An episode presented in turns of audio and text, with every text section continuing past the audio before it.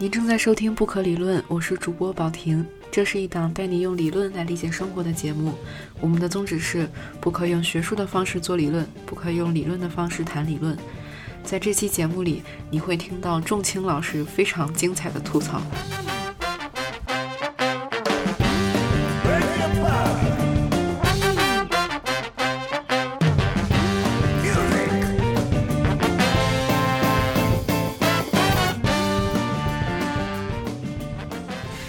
特别荣幸的邀请到了仲青老师，在零下六度的天气中风尘仆仆的来录音，真的特别谢谢仲青老师。然后今天要聊一聊就是综艺这个话题，嗯，因为最近可能有好多想吐槽的。对，不知道，因为我本人其实不太看这个东西，所以正因为我看的少，反就是导致我偶尔路过这个，比如说，比如我媳妇儿在看，或者是一不小心看到的时候，就特别有点受不了，或者是有特别多想说的。但是其实要说不看也也不是，我我我最喜欢看的综艺是那个 Saturday Night Live，就是周六夜现场，我特别特别喜欢，然后看好多好多年。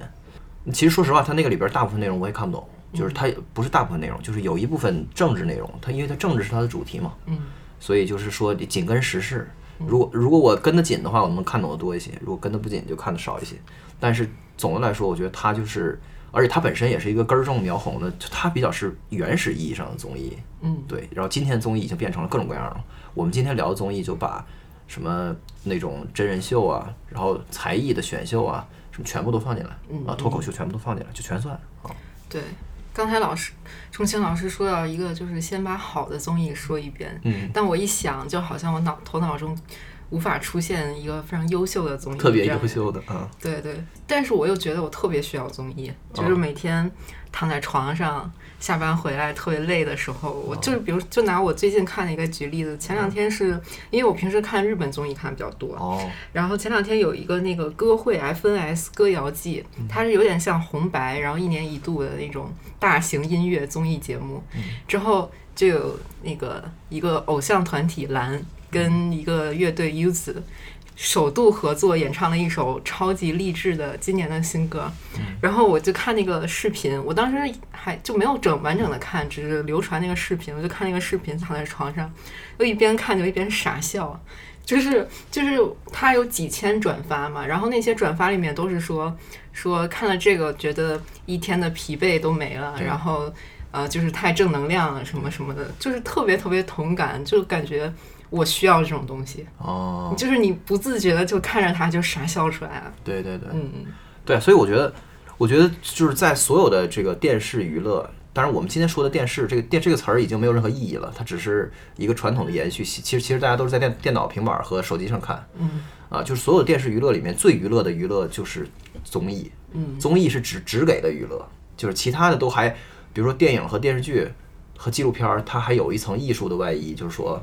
我这个东西是个作品，你懂我意思吗？这是导演的表达，对。但是综艺就是，如果综艺不能给你娱乐，不能不能给你一种一种你你想要获得的，就是一种直接的感受的话，那么它就不能成为综艺，就它就不及格了。嗯嗯就我必须要被娱乐到，这样。嗯对，嗯，我我今天其实有看一些文章，包括有论文什么的，啊他说综艺会这么火，嗯就是一方面就是综艺里面的人，他首先很多综艺的人是很火的，对所以带着他这个综艺火。是，然后呃，有一些观点就是说，这个人他的火，他就是真的是因为他出名而而出名，而不是说因为他多么多么优秀而出对名。，celebrity 嘛对，celebrity 就是就是因因为出名所以出名。对，然后还有另一种另一种综艺是，呃，创造一种成功神话，对。就是像《中国好声音》，包括《中国好声音》其实也是抄袭国外模式嘛，像对对，呃，然后然后那个学者就说，嗯。不好意思，有点太刻板，没有学者很重要的。就说就说这种。呃，像像就是《中国好声音》这种东西，它其实是创造一种成功神话。然后再比如拿美国的观众举例子的话，它其实是给美国的观众一种美国梦的那种概念，就说你不管你多么平凡，你只要有才华，你都有可能成功。是，它其实是是调和了，呃，就是我们梦想中的很多元素，比如说普通人也能成功啊，就是需要很需要靠运气的走红这种事情也能发生在我身上。对。然后还有比如说，只要我有实力，就是金子总会发光啊什么的。对对对。对他就是会展现给观众这些东西。对。而且现在还有一种呃秀很诱人。就是真人秀，现在不管是什么综艺，哪怕是那种音乐的综艺，它也会故意的去加上一段，比如说你幕后怎么排练啊这种东西，就是这种真实性的纪录片似的这种感觉，对，其实也很吸引观众。但是，呃，在文化研究里，其实这种呃真人秀，它是一直是一种。怎么说？就是它是被制造出来的真实，它不是真的真实，它是 mediated。对，就比如举个最简单的例子，比如说，呃，比如说《中国好声音》的那个评委按下按键之前，他那个表情各种纠结，然后各种惊喜，然后呃，观众就觉得哇，就是他原来这个人是这样的感受，好真实。但其实正是因为他有那个镜头的特写。有那个镜头的剪辑，你才能看到他那个表情。对，这个手法其实是电影的一个手法。就电影里，当给一个人特写的时候，是想展现这个人真实的情绪的时候，还有真实的性格。对对，然后包括去看一些真人秀，就有比如说那种野外活动啊，然后你比如说你觉得这个明星他不经意间流露出了什么东西，其实也是通过后期的剪辑特写你才能看到的。是的，嗯，所以就是。就 reality show 这个的重点肯定它不在 reality。你要是觉得真人秀的重点是真人的话，那那那么您就太逗了。或就或者说这个秀就成功了，就是他让你忘掉了它的本质是秀，然后 reality 是是它的一个它它的一种方式。对，所以我觉得就是把这些东西全部都归纳为综艺的话，综艺这个词儿能找到的就是在英文世界里面，因为其实综艺是从欧美来的，欧美传过来的，就是不管是日本还是还是港台，这个最就是。相对来说，最贴近我们说综艺的是 variety，就是多样性，就是 variety，然后变量这个词儿。你看那个，比如说看那那个艾美奖的颁奖，艾美奖是关于电视行行业一一年一度最大的奖嘛，所以 prime time Emmy 里面的那个所有的不是电视剧的和那个米和电视电影的东西都被归归归就是归归到了这个这个这个这个呃叫 variety 里面，然后里面的那个就是参与评选的东西都特别诡异。有一些是我们觉得就是正宗的 variety，比如说像那个像周六夜现场啊，这个什么什么，比如说一堆厨师比做饭，或者是一堆建筑师比就是比盖楼之类的。然后也有一些是，比如说奥斯卡颁奖典礼，这个本身是个是个综艺，就是你想吧，一这个颁奖典礼本身它肯定是一个，它首先它花很多钱，然后精精就是精心制作好几个月，然后每每个大腕儿的那上来讲的那个话都是被精心编排的。看着提词机说的，然后你这两个多小时看下来，然后你会有一种非常愉悦的体验，这都叫综艺，相相当于综艺是一个排排除性的定义，就是说，就不是我们现在明确能说出来的电电视剧啊、纪录片这些东西之外的，不是喜剧，也不是正剧，然后它就是一种就是其他的，就是它一筐什么都往里装，就是这么一个状态，所以就导致这个东西的就历史其实也特别特别的悠悠久，就如果我们说电影跟电视剧是从戏剧来的话。那么综艺就是就是从从那种广场或者是公共场合的杂耍来的，就最早就是在在英国，就老百姓聚集在比如咖啡馆或者是那个就是露天的一个小广场，甚至就是有有的时候是在教堂里，就是就大家就是就是一坐就是凑到一起穷开心，完了有有的人表演就是杂技，有的人就是给大家演讲，有的人就是给大家就朗诵一段或者唱一首歌或者什么的，然后然后一堆人就围在这儿很高兴。那个时候什么还什么镜头语言还啥啥啥都没有呢。但是这是一种公共行为，就是它是一种公共行为。然后呢，大家在一个公共场合，然后就是共共同被娱乐。所以那个时候就是没有承载今天我们能明显观察到的综艺给它的受众带来的这么老多东西。那个时候就是就高兴，就大家穷开心，就就这么一状态。嗯。但是今天这综艺可不一样了。今天这综艺，我我感觉现现综综艺的受受众可以从综艺里收获到所有东西，就是他想要的一切情感，所有的感受。我靠！然后那种爱和恨，我靠，就是综艺就能给你一个月时间就给你信仰，就是谁谁谁就是你就是你此生的敌人，我靠，谁谁谁就是你 就是你人生最大的爱，就是其实你才是你才看他一个多月，对，就是就是就他这种现象，就是就有一个词儿叫 fixation，就是弗洛伊德讲的，但但他那个理论我不太熟，这个词儿大概意思就是说，你盯着一个东西时间长了以后你就着魔了，嗯，就不光是人，哪怕你就你你盯着一根笔，你时间长，你就感觉那个笔都变样子了，就那种感觉，就 you got so fixated。你在综艺里面看着这个那个那个那个选手的样子，或者是你时间长了以后，你你产生了一种什么感觉呢？就是就是你觉得你看着他的双眼，虽然是透过屏幕，虽然是被各种专业技术加工过和摘和甄选过的一种绝对 mediated 的这么一个东西，但是你觉得你居然能看到某种真相，嗯，就是你觉得。就是我爱的这个，比如创造创造幺零幺里边的这个小姑娘是我喜欢的，就是因为你们其他人都不懂，就只有我，我感受到了一种她真相，我看到了她的灵魂，就是我看到她良善和和和可爱和美的一面。你们这帮你们这帮二逼就根本就你们不懂，对，所以我要去这去跟你们论战，我要跟你讲，就是对，就是虽然虽然我并没有比你获得更更多的的信息，但是我就有一种信念，就是我获得了一种。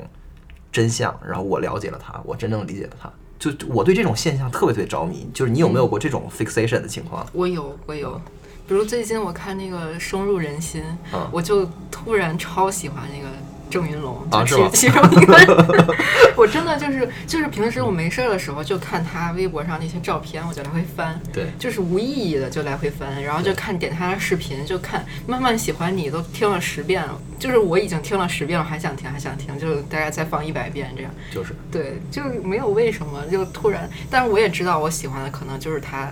那个他制造出来那个样子，并不是他真正的那个样子，对对对对对，就是。就跟理性没有什么关系，感觉就是一种不不能控制的。对，就其实就您刚刚说那个它的历史，其实我想补充一点，就综艺它概括总体称为 TV show，就是 TV，就我们现在也不是说真正就是在电视上看嘛，它 TV 变成了一种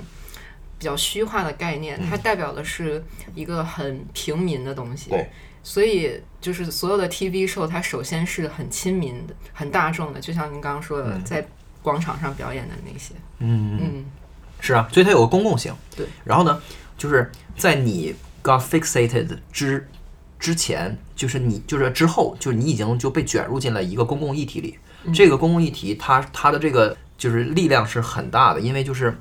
就是你你有一种你感觉到自己迫切的要看这个东西。就创造幺零幺这个东西出来的时候，或者是每年最火的那个综艺出来的时候，你你为了参与这场讨论。就是你必须要就是有有一种观点，然后比如说在我是歌手特别火的时候，大家也是一样，比如我支持这个歌手，你支持那个歌手，他就变成了一种被卷入的状态。你觉得这个跟饭圈就是我喜欢我的偶像是谁谁谁还有点不太一样，是吗？就是它是一个阶段性的，只是就综艺播出这段时间才有的东西，是吗？就我觉得这里边还是有挺多重合的吧。但是因为我我不是任何饭，所以嗯，对我就我没有犯过，所以但是就我就觉得这里面的这种丰富的感受是是电电影跟电视剧都不能提供的，很明显就是看综艺的时候那种代入感和你能够收获就不叫收获，能够收到的巨量的信息就是这种。但但是就是一旦你稍微稍微反思一点点，你就发现这是一种精心的设计。嗯啊，就是一种精心的设计和一种和一种一种技术，对。然后这种，然后它这个 variety 里面的多样性是相当相当不诚实的，就它它其实是相当不多样的。variety 是一种特别不多样的东西，它是一种非常单一的技术，就是它有一套成熟的体系。然后在某种意义上来说，这个真这个真真人秀也好，还是选秀也好，它所关注的那个主题，不管是大家一起来认汉字儿，还是大家一起来唱歌，还是大家一起来来就来跳舞，还是怎还是怎么样，还是一起来做饭。那个东西，在我看来，往往都是一种装饰，就它是一种装饰。然后你看的那个东西呢，总是一样的，就是那些能够引起你 whatever，能够引起你共鸣，能够能够让你 fixated，能够就是让你着魔的那些东西。我觉得这个是是就是特别名不副实的一个很奇特的一个状态。嗯，我觉得它就是要戳中你一个什么点。比如戳中我的点可能是怀旧情绪，对。比如之前我是歌手请了那个林志炫，因为我还挺喜欢尤克里林的。然后当时林志炫一出来，哇，我就觉得我受不了，我绝对支持林志炫，就他唱的就是最棒，对，秒杀一切所有其他人这样。就是啊。然后还有比如说那个蒙面歌王有一期是梁咏琪上，嗯，然后他一开始是蒙面的嘛，就是不揭露自己身份。之后，但是你一听就知道，我靠！我小学每天来回就听梁咏琪的磁带，那就是梁咏琪。我靠，那然后那一瞬间觉得眼泪都要掉下来了，就是我的那个点就被戳中了，就他就成功了。那每个人的点可能不一样，对。然后就是他总能找到一个点能戳中你，对，嗯。然后又又因为它是一个就是一个公共性的东西，所以那个所以你能够在这个里面找到一种身份，然后就又变成了一种现在大家最热门的、最热衷的东西，就身份证制。就是说，因为我喜我支持林志炫，然后你支持那个谁谁谁，咱俩就是咱俩就是就就就是一种一种敌人的关系，或者是怎么样，你懂我意思吗？然后你比如我是我喜欢这个团体的总体，而你只喜欢团体里面的一个人，咱俩就又形成了一种关系，然后这使得我们每个人都具有一种身份，而这个身份又使得我我们变得独特。就是本来我就是就是平民社会里面的那个最。就是最迫切的问题，就是我找不着我，我找不着我自己，我我是谁？我就是一普通人儿，就是对，所以这个东西使我感觉到自己很独特，然后我自己获得一种身份，然后我就愿意为这个维护我这个身份和就是维护我我找到的那个就是我盯着屏幕所洞察到的一种真真相，我就愿意做很多事情，我觉得然后有一种强大的动员力，特别可怕，我觉得所以您自己从来没陷入过这种 fixation 里面。没有。就是也也不能说没有，不是你你你刚说你刚说说这个就是梁梁咏琪，他是我小时候最大的偶像，就是那是我你的小学是我的初中，就是我的初中那个时候是那是他的出出名的早期，但我那时候就特别特别喜欢他，但是那种感受和和综艺所带来的这种，就是由他由他整个这个镜头语言和他宣发后面的这个社交媒体的这套东西所短时间形成的这个这种效应，心理效应是没法比的，嗯。然后就就我觉得这也是特别有兴、特别有意思一个很大的一个话题，就是偶像的变化，就是偶偶像这个东西内涵发生变化，或者说偶像成为偶像的这个条件和要素的发生了变化。就是我我们小时候是我的小时候是就是古典偶像的最后一波，古典的偶像就是只有作品，就没有作品之外的东西。你能获得他的所有的东西，就是他那个磁带打开那歌片上面印的那些照片。然后你得不到关于他的其他的东西，嗯，对。然后他的歌声，然后你你你没完没了听，把那磁带都给听听消磁了。然后这些东西激起你大量的幻想，这这种幻想根本就和他本人一点关系都没有。可能很多年之后，在电视上看到他，或者在网络上看到他之后，你发现他跟你想象一点都不一样，但真都没关系。对。然后那个东西是很顽固的，所以这个时候的那个作品是是这个东西的本位。然后你对偶像的看法是这个作品引引发出来的一种一种很很就是很很大程度上是虚假的，但是无所谓的一个东西。但是你并没有感受到被欺骗，因为你消费的那个东西是他的作品，嗯，所以这是没问题的。但是但是今天不是，今天这个就是作品这个东西的强度根本不行。很多这个就几千万粉丝的 celebrity 就就没有人知道他的作品，但所有人都都知道他这个人，知道他的名字，对，因为作品已经变成了一种装饰，一种一种一种附庸风雅的东西。这个也是拜综艺所赐，就是综艺在这个事儿里有很大的功劳，就是我们。这个东强度已经跟不上了。我们现在要的更更大的强度，就是我们直接消费他这个人。我认识他的第一刻就是他这个人啊，然后我在他的这个嗯，就是他的这个表情之之中，在他所有的细微的身体的动作里面，看到了一种别人没有看到的东西啊。然后我爱上了他，就这样的。我觉得这个是挺神奇的事情。然后引发的这个这种身份政政治，就他会他会会会会形成主动的参与和和传播，然后。然后每天在网上去跟去去跟别人战，我偶尔也会就是卷入那个论战，我就看别人说东西特别生生气，然后我就觉得我要我我要 defend 一下，比如说对这种情况偶尔偶尔也有，然后很多人就是大量时间发发出就放在这里，就这块突然想到一个例子，就是在微博上就是有一个有一个音乐制作人，他他就是他自己发了一条那个微博批评这个集合点音，就是这个最新的综艺，那意思就是说这个节目比如说不好或者是虚虚假或者怎么样。然后这个微博就是转发特别多，比如比如说转发几百次，然后他这这个微博前后的其他的微博都在发，就是我我做了一个做了一个多月一新歌出来了，然后大家听一下，然后就没有转发，对，就就就没有人听，就是 就，然后他就他就很吐血，他的意思就是说，那我 就是我不知道你们把我当什么了，但是就是似乎大家对于那个就是。能够和自己的身份相，就是就是我跟你一起来批判这个东西，显得我特别清醒，有一种就是世人皆醉我独醒的感觉，所以大家特别热衷于传播这个。但是对于音乐消费本身，大家可能就没那么大兴趣。这也是个，但是这个是不是门槛的问题啊？就是你欣赏音乐还是要有门槛的。对。但是你消费那个观点是很平民的，大家都都可以消费。对对对对，就是要论平民，那咱综艺就是最厉害的。就是绝对平民，绝对这个综艺里的每一分每一秒，每一个就是你能察觉到的东西，都是你可以消费的，而你毫无门槛可以消费的。但是呢，综艺又不可避免的拿有门槛的东西来来做，你懂我意思吧？就极客电音，他做的是个电音，然后呢，那么电音是什么呢？他他不这个东西显然是有门槛的，那怎么办呢？所以就这个这个是让我特别特别受不了的东西。嗯，对，就您可以吐槽一下 对，开始，请开始您的吐槽。就我举几个嗯，我我举几个，我觉得我我不想吐吐槽的，我觉得我觉得挺好的例子，就不叫好，我觉得就是综艺本来的样子。嗯，其中最好的一个呃最就是恰当的例子就是叫 Top Gear，哦，我看过那个，就是车的那个嘛。对，嗯嗯那个综艺就是我觉得特别有代表性，它是一个长盛不衰的英国综艺节目。然后那个现在，然后后来他们那个主创就是呃就是因为一些丑闻还是什么就离队了，然后去亚马逊玩又就又做了一个一模一样叫 The Grand Tour，这两个东西是一模一样。的。嗯，这两个节目都是是啥内容都没有，就是请大腕儿，就是 celebrity 那种那个或者知名的人过来给就给大家介绍一款车，介绍完之后呢，就是这个镜头就就带着你看那个车，就是那车以一种特别不可思议的方式，比如说从从直升飞机上面被扔下来，然后从 从什么什么知名建筑上面就突然间就开下来，然后咣就砸到地上，然后然后就在就相对于就相当于咱们长安街或者是天安门广场上面这样的地方，然后就纵横飞驰，然后那个对，就把轮胎都磨薄了。是，就是有对他在那个机场的跑道上，就开到他那个最大速度，然后去对测。对对对对，就是一路就是在那个白金汉宫的门前留留下漆黑的胎印，就是这种，然后就爽疯了。这就是一种就是就 machine porn，就是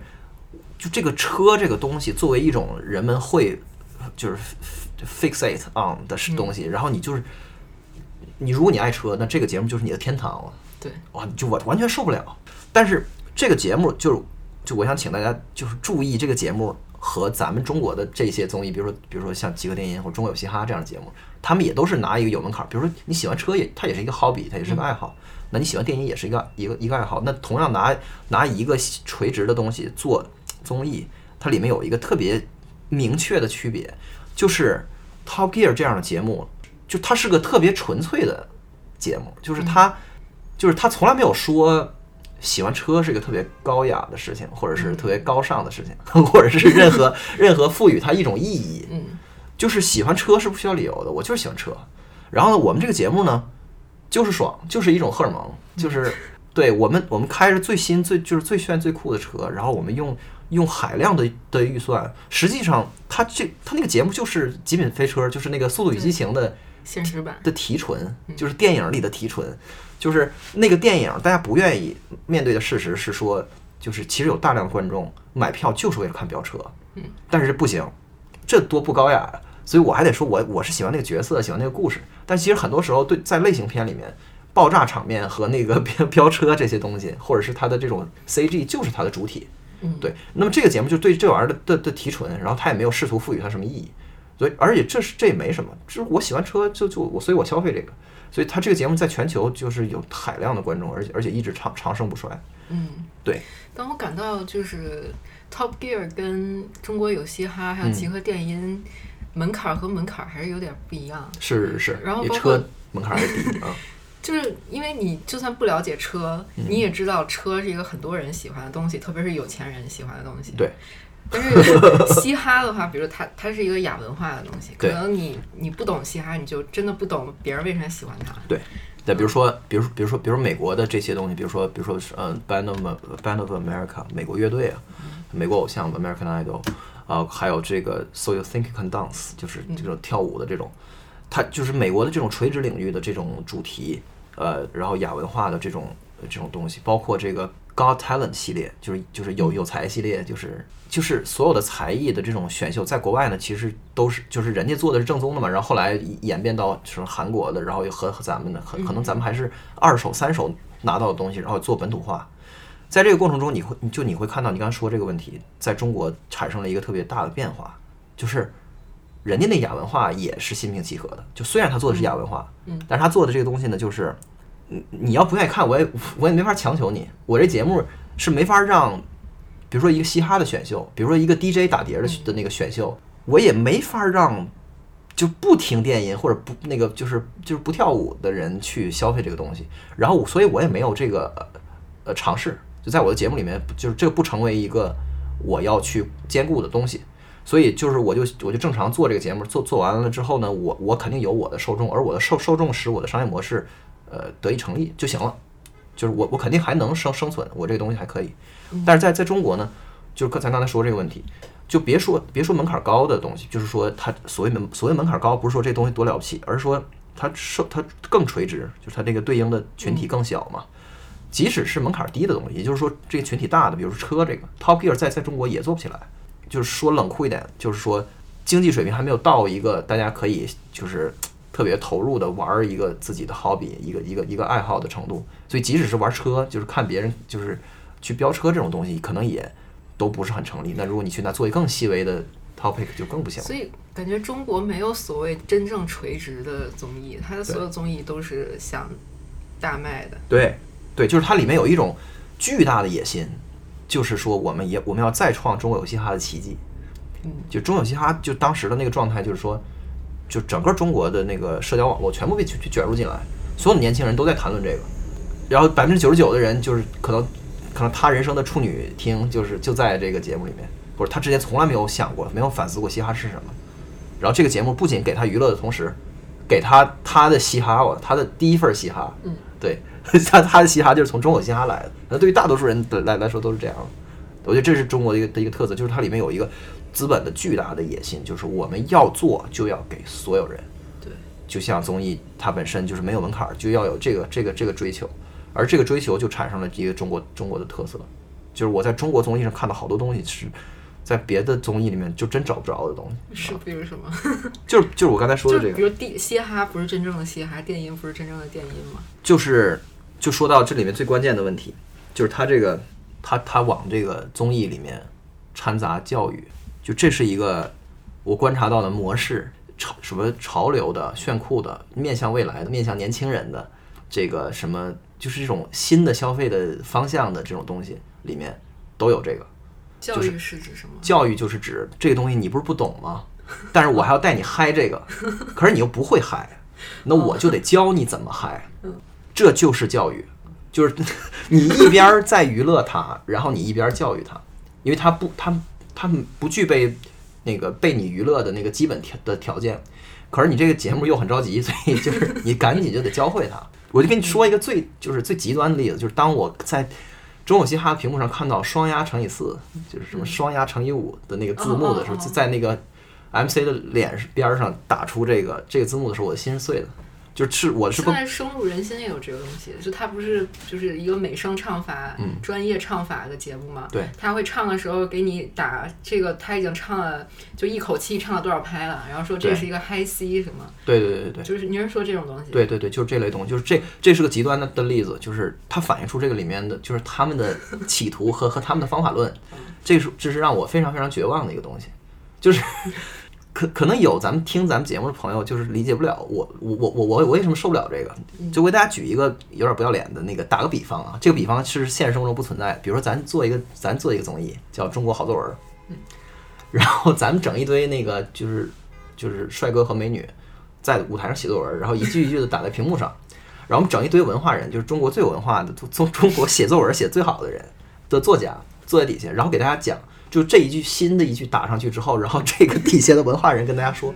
说大家看这一句话，简直就是马尔克斯的风骨，这是马尔克斯的，这是三倍的马尔克斯，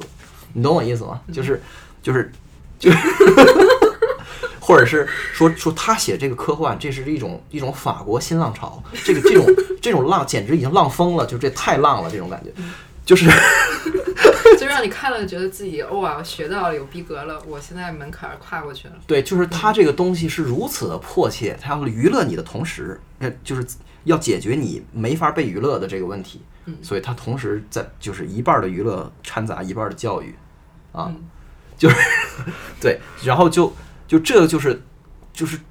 就是我观察到的华语的这个这个这个综艺一个独有的配方，我从未观察到国外的那个综艺的。欧美的综艺的卖点是知识点，这个太神奇了。我我乍一想，觉得这个东西好像咱比它更先进，因为你看咱们在直接传播这个文这个就文化，你懂我意思吗？我在教你什么什么叫双压。你看他们这节目傻了吧唧的，都不知道教 教观众什么叫这个东西。对，但是你仔细想想，这个东西是它的本质是什么，或者说是他的这种这种急功近利的态度意味着什么？就是我对这个东西的看法，就是说他就是他不可避免的，或者说他不惜以剥夺你对这个东西直接的感受为为为代价。某某种意义上来说，他他他在毁掉你对一个本来挺好的东西的体验。就我展开说一下，就是就并不是说我特别偏激或者穷酸或者怎么样，我我从来不会反对说对一个东西的误读啊或者挪用这些东西，就这个我觉得是没有问题的。你比如说那个呃六小龄童先生就是经常批评说动画片里边弄弄这这个孙悟空不正宗，这个正宗的，就我是特别反对这个。我觉得就应该乱搞，就是这种东西，就是文化的创作和演变，就是在各种各样的方式去折腾它，这个是无所谓的。就是我反对的不是不不是这种东西，而是一种我们去消费一个我们并不理解的东西，可是我们去接触到它的方式，却是一种被人用黑板的板书的这这种方式，或者说是或者说是我们能够去嗨它的，能够 get 到它这里面的那个点的东西。是我们根本没有感受的，是一种纯理性的、纯粹在大脑里面的一种东西。比如说，比如这个这个评委又他又点评出来了，说你这个你这个合成器用的是什么什么合成器，调了一种什么样的效果，这是一种什么潮流？这个合成器你就是你完全没有认识，然后这个效果你也没有听过，然后这个潮流潮流是一种相对的概念，你要知道什么是就是上一个潮流，才知道什么叫下一个潮流，什么叫主流，什么叫非主流。没有主流的情况下是没有非主流的，就是他知道你不懂这个，你原本不喜欢这个，他才故意这样做。对，而天下足球它里面才不会说介绍这是什么什么对战术什么什么对手法对对他，因为他知道看天下足球的人就是喜欢足球，对他不说这个东西对对对，然后另外就不是关键是天下足球并没有打算在自己的节目里面把那个从来不看球的那个孩子他妈给生给拽进来看。你懂我意思吗？就是我这一家三口里边，就只有这孩子他爸喜欢看，那我也没有打算在我们这个节目里面把所有人都卷入进来。在这个在这个过程中，就是你实际的卖点还就不是他，就这种这种扭，这种这种纠结就在这儿。你看，你在你在狠命的教我这个，我的一个教我一堆我消化不了的东西。这种东西在我在我接受到的全部的信息就是不明觉厉，就这个。然后在这个同同同时呢，你就是你给我实际能够保证我上钩的东西。就是那一套，无论是中国有什么都会有的东西，中国有任何东西，中国有嘻哈还是中国有电音，还是还是还是中国有厨师，还是中国有任何东西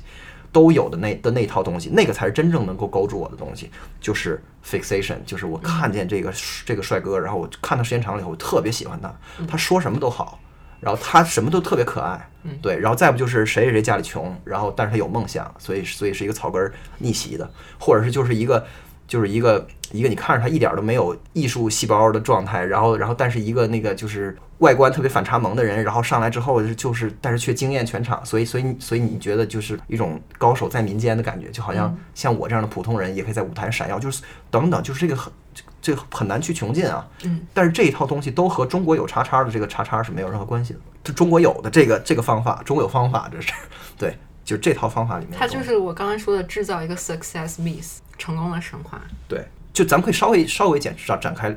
来来来来批判一下这个这个事儿。就咱咱就拿电音说，这个我我我我觉得电音是个很好的例子，就是一就是对这个节目最就是是最近一个 一个冒冒犯了我的综艺。对，所以我我就要在在这个阴暗的小屋里面去批判它。对，咱就说电音这个事儿啊，首先电音。就一个最基本的，就是特点，电音和其他音乐的的区别在于，电音演出是演的是 set，不是 song。嗯，什么意思呢？就是大家想，所有的其他的音乐，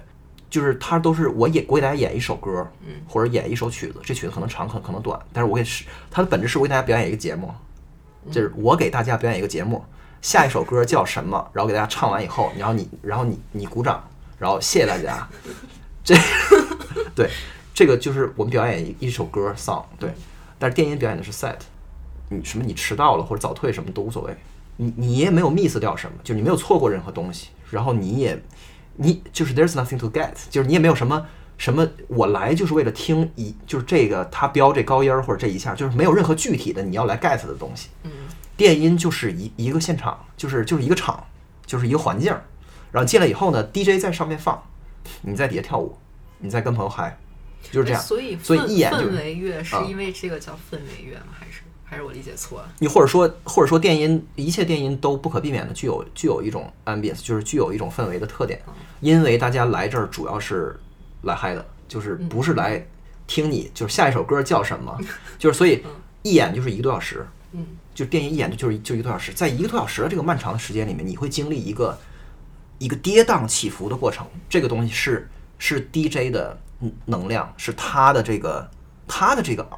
art 在就是表现在哪儿？你懂我意思吗？就是不是表现在具体的，你看他这一下多么的帅气，或者是多么的怎么样，就是他没有一个。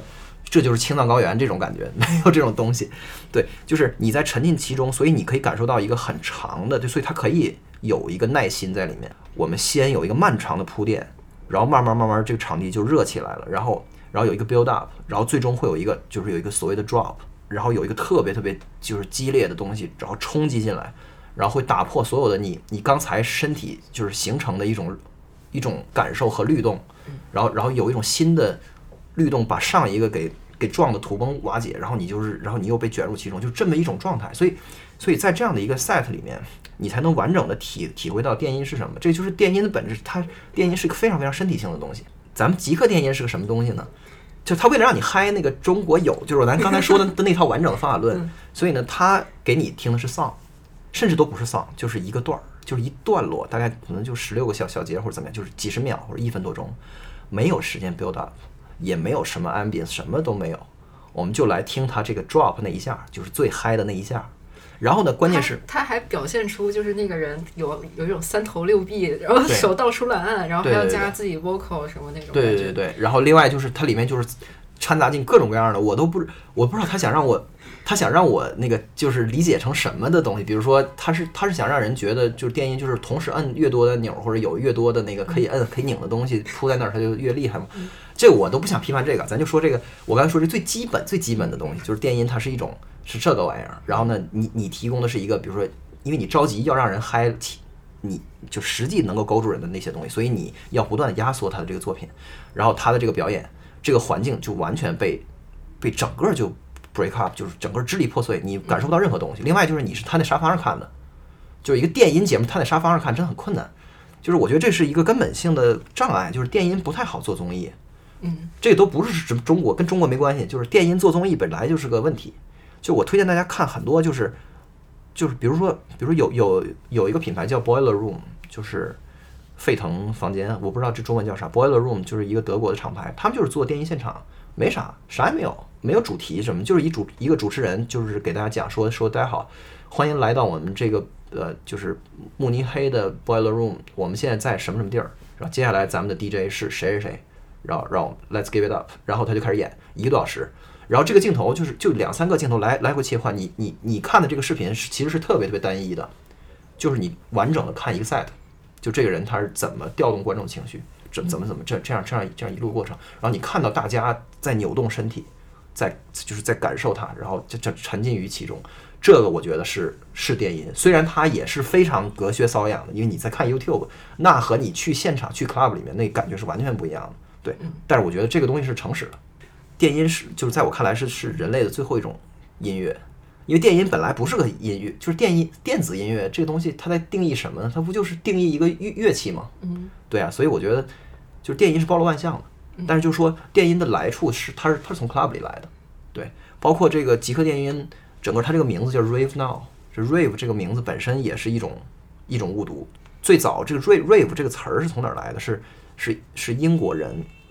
当时是那个打击毒品嘛，就是禁毒，所以把所有的那个就政府就就是太过激了，就把所有的那个 club 跳舞的场地全部都全部都都清理干净了，然后年轻人的荷尔蒙无处释放，然后就大家拎着电池和那个 D D J 的设备，然后就是那种什么就是偷摸的口耳相相传，就这周四晚上我告诉你啊，在这个哪个哪个高速跑十五公十五公里，看到什么大牌子就把车。那靠边停，然后翻哪个栏杆儿，往那里边跑，跑十分钟，你就看到，你就会走到一个谁谁家的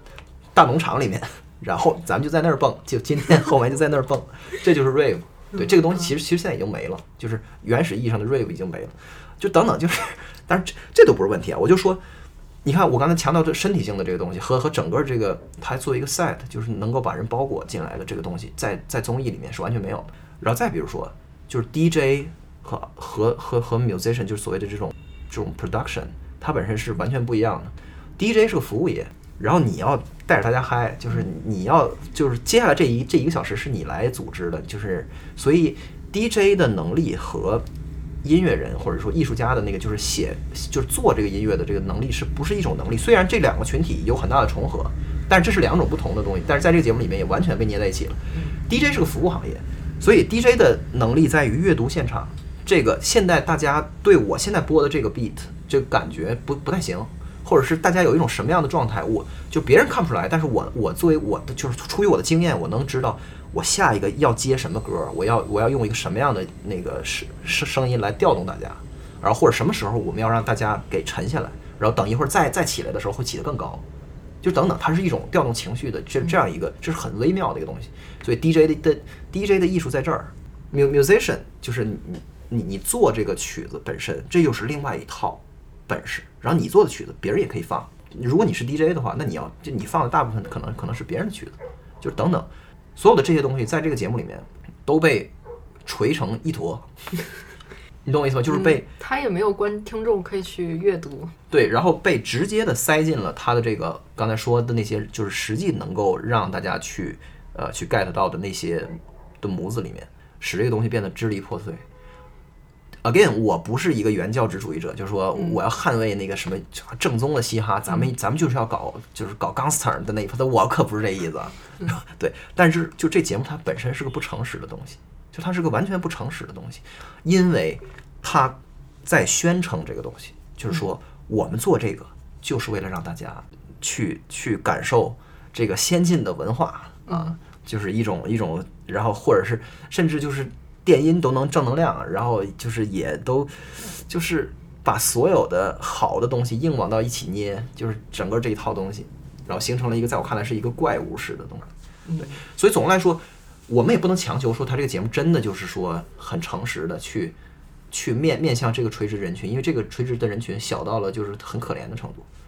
在这个在文文化最就是文化消费最兴旺的几个大城市里面，也没有多少家 club，就实际的就是确实是正宗电音 club，就夜店非常非常多，就是高消费，就是一晚上多就多少万的这个这个场合里面，他倒也不，反正也没人在乎这个电不电音或者怎么样。但是就是说，即使现在咱们在北京，真正就是说 legitimate 非常靠谱的这个纯正的这个电音 club 好像就三家，就是达达，然后 Lantern，还有一个叫招待所新开的，就所以这个垂直本身是非常非常小的，但是这并不意味着你就 你就你就应该像我刚才说的这种这种非常非常呃虚伪的，甚至在我看来是一种简直是可以说是不择手段的的的的方式，抓所有你认为应该去捕捉的潮流，然后去搞个大事情，然后试图给就给大家卷入进来，然后在这个过程中最糟糕的事情就发生了，就是因为你看了这个节目。然后接触到了电音，这是这是你的处女电音的体验，然后这个体验里是空的，就是这是一个完全空的体验，你没你没有 get 到 serum 是什么，对你你也你你其实你没有真正体会任何一个 drop out，虽然那个屏幕上面写着 drop 呃 the the the the the drop，就是你虽然那屏幕上写着 drop 乘以三，我 honest to god 我不知道连续 drop 三个三遍是什么意思，就是。就是你懂我意思吧？就是你等于是你获得一个完全完全空的体验，然后是然后有大量的不不明觉厉和所有的综艺都在不停的给你的那的那一套综艺必然会给你的那的那一套东西，也不在乎是极客什么的那些东西，但是呢，他还与此同时还要冠冕堂皇的，就是告诉你你正在消费和欣赏一种非常好的东西，嗯，你实际没有感受任何东西，所以这个就是在我看来。中国的综艺这个范式里面最最糟糕的点，他没有让你没有给你任何实际的感受，然后呢，他还他实际上阻止了你，就是真正的去感受它。你懂我意思吗？就是对一种特别特别糟糕的现象，就是比如说比如说比如说就我是歌手，然后播完以后，然后这每一个歌手都都唱一首歌，这时候大家就是就就觉得哇，这个每一首歌都很厉害。但是我我该转发哪一首到朋友圈呢？就就是说我该觉得哪一首歌好听呢？就是我观察到我很多朋友是这个状态，就是我该觉得哪一首歌好听，然后我赶紧去问我身边这些专业音乐，我都我不知道专业听音乐是什么意思，就是音乐就是用来听的，就跟别人说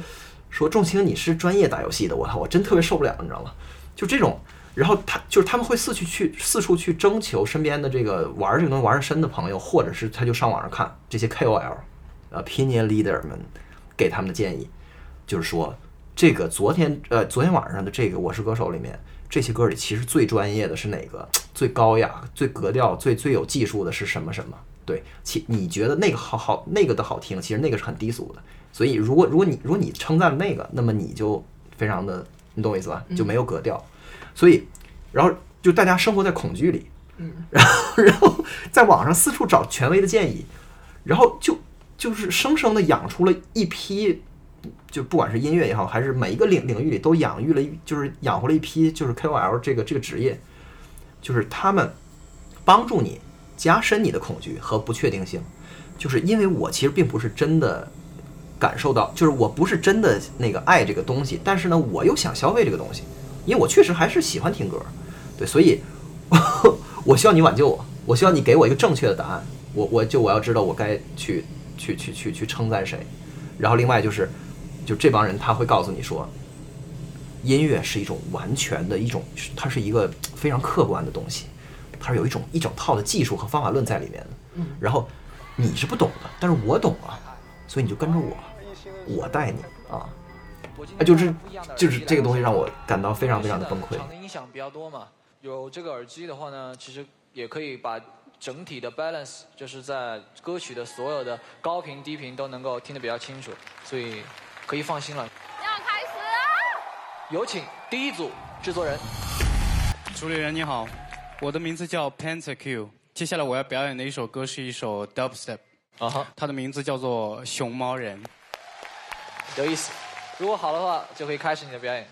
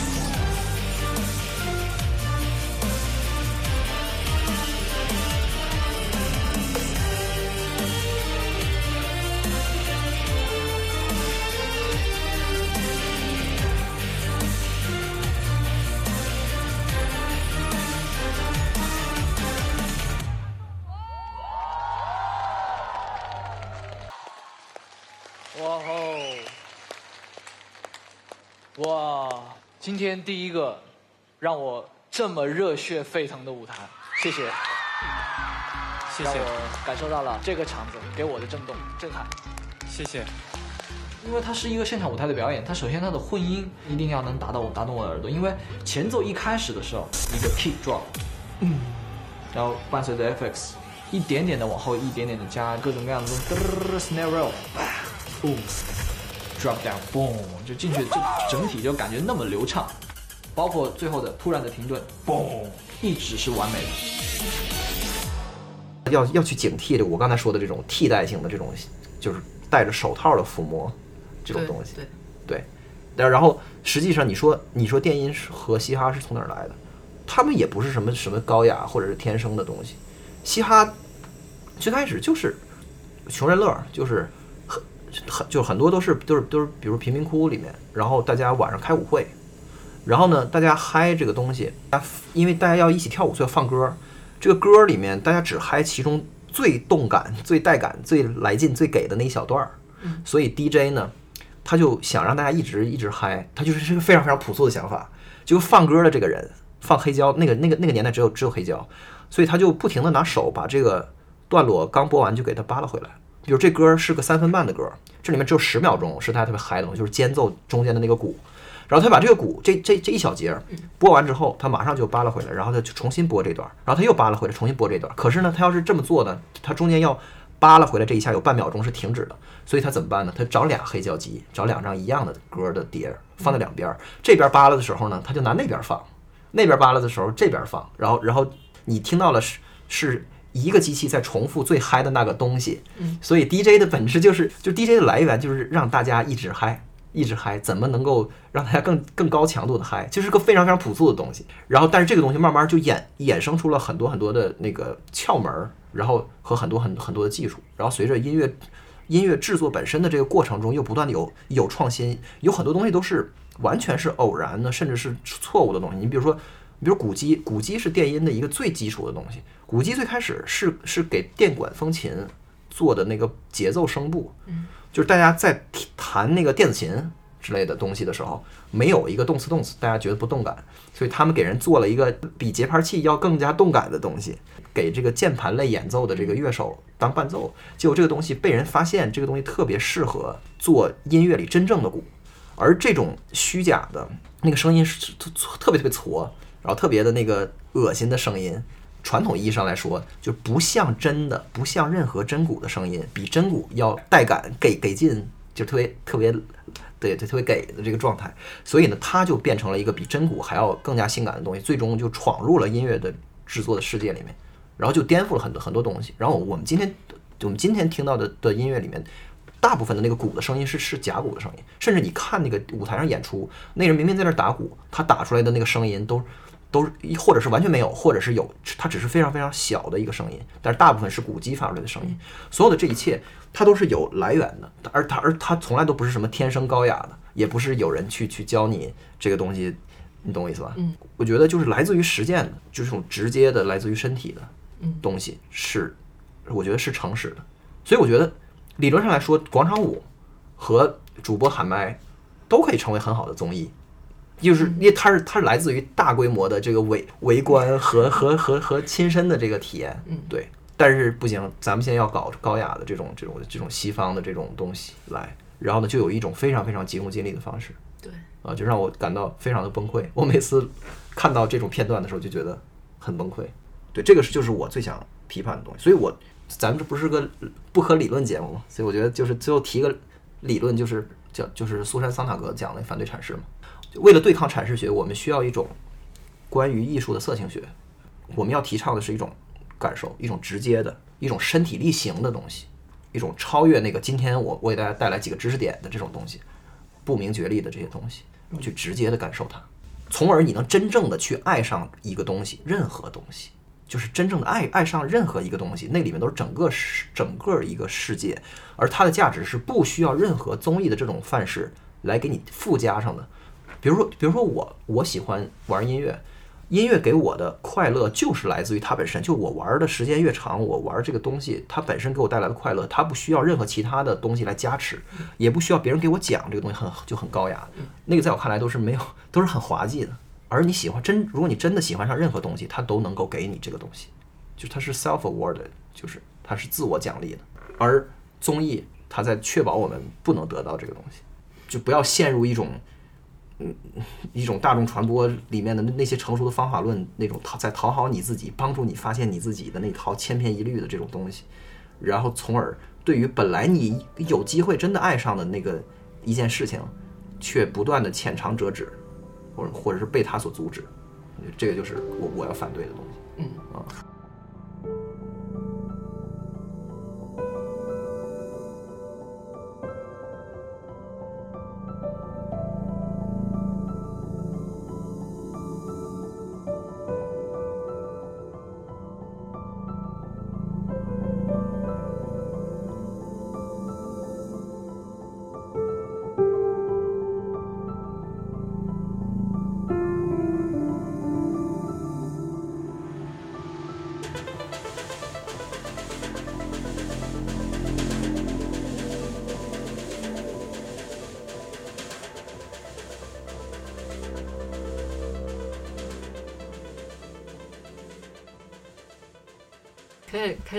别的了，那可以开始聊别的。就是对，就聊聊那个蔚蓝吧。嗯，就我前两天看到你，首先是非常喜欢蔚蓝这个游戏，然后又说非常喜欢它的原声，是为什么？嗯就因为它原声也是电音吧？对，嗯它 就是广义电子音乐嘛。蔚蓝是我今年我的年度游戏，太好玩了。他今天得了两个奖，我看 TGA 上面。对对对嗯，它这种都是安慰性的嘛。但是就是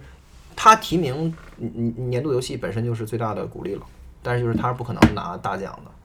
现在的游游游戏就是都是工业化嘛，所以这个团队规模越来越大，但然后独立游戏创造奇迹的这个东西会怎么说呢？会会很引人注意，因为越来越难。因为你做这个东西，你没法跟这个大大公司去、嗯去比拼，在这个情况下，你必须要找到属于自己的特点。所以独立游戏看长处，然后大游戏看短处。大游戏是不能有短处的，就是大游戏的看是哪个大游戏的短板最长，它就是最牛逼的。然后小游戏里边看它的长板最长，它才最牛逼的。就是蔚蓝本身短板就不短，然后它长板就长疯了。就是然后音乐是它这个游戏里面的一个特别特别重要的部分。就是你要问我这这蔚蔚蓝的音乐为什么好，我觉得从客观到到主观的说，就是最客观的层面，就是它是一个它有一个纯粹的怀旧价值，就是因为它本身是个像素化风格嘛，pixel art，、那它的这个音乐就是完全是在复归这个八十年代红白机啊，就八位机和和十六位机的那种老旧的声音，那个时候受到机器性能所限，就是你做音乐的时候。你没有办法用录音的任何方式去去做，然后它那个你只能去写一种机器能够读的谱，然后用用这种数字的，然后就是引引引起震就是振荡器的震动，然后发出的这种机械的声音，而这个机械的声音给给一代人留下了不可磨灭的怀旧的这个的印象。这这些声音在这个游戏里面就是呃应该是贡献了百分之七十，然后再加上百分之三十，比如说弦乐啊、口哨啊，还有那个钢琴，但主要是钢琴。这个你说它是广义的电子音乐是没有问题的，但是它和今天电音其实没有关系。嗯啊，今天电音是另外一套范式。它那个就是说，比如说，比如八位机里面是两个两个矩形波，一个三角波，一个噪音，还有一个采样音轨。它这里面就是不是这么严格，然后呢，但是它的这个声音基本上也也是用了一种非常简单的振荡器，然后建立它那个声音。对，就这个东西并不是特别难。所以这个怀旧的价值，这个是一个一个铺底，因为它是本身是一个像素风格的游戏，它就会让人有怀有怀旧的感觉，这是第一。第二呢，就是，呃，它它不仅就是它在复归那个传统，它还在复归八十年代音乐那种长旋律的一个作曲传统，就什么意思呢？就今天的游戏音乐完全受到好莱坞的影响，就是音乐就是就是服务于氛围的。来个气氛啊，就烘托一下，千万别干扰我们这个沉浸。我们这画面都做特好，所以你不要打扰我们。对，哎，也不是吧？他们会花很多钱去做音乐。不对，他们花很多钱做我说的这种特别特别简约、特别烘托的这种音乐。你像那个嗯战神，今就是今年那今年提名的这些的音乐都都特别特别的那个，就是那音乐本身是个特别特别精致的，但是保守的一个东西，就是他把悄悄的给你一个衬托。尤其是大镖客，我觉得大镖客这是就是 R 星其他的就是前几座 GTA 都有那个开车这个事儿，所以呢，在开车里面就有就正常会放歌，里边还有还有 DJ，但大镖客骑马你不能放歌，所以大镖客里的音乐就是更加的环境，更加的那种气氛化。就是你你你你看到那个日落西山的时候，然后有有一点声音渗透进来，就一点点，然后那种电吉他的声音或者是弦乐的声音，这种完全那个让位给游戏的主，就是它表达的主体是靠画面和它的故事和人物啊这些东西，所以音乐的位置越来越低，或者说越来越越来越润物细无声化。另外就是它的乐句越来越短，你比你比如星，比如说星球大战，大家都能哼出那个它整个的那个。当当当当当当当当当当当当当，就是大家都能够记住那贼老长贼老长的旋律。这东西在在当代的的游戏里面越来越少，越来越少。嗯，就不不你不能写这个，因为你写这个，大家就会就会注意到音乐。其实我我不是很认同那个就现在好莱坞的这个潮流，就是因为完全要让位给那个我我我觉得这个有点固固步自封那个意思。然后另外就是这个游戏是完全关于那个小姑娘的内心的嘛，嗯是 Madeline 的的的那个她她她有抑郁症嘛，对，对，就是所以说，这个有没有去实际爬过那个山，我觉得不一定。那山是不是真的都不知道，哎，也不重要。有有可能整个游戏就是一个比方，就是就打个比方，给大家举个例子，就是我的我的心就好比爬山一样，就这种感觉。对，所以所以你玩的一切都是在一个就是在一种类比的结构里面，所以你所以你听到的音乐那个不是在烘托他的心情，就像大多数的音乐都是都是在烘托一个气氛，让你感受到他的心情。这个游游戏从游戏机制到画面到它的音乐，都是在直接的描写他的心情。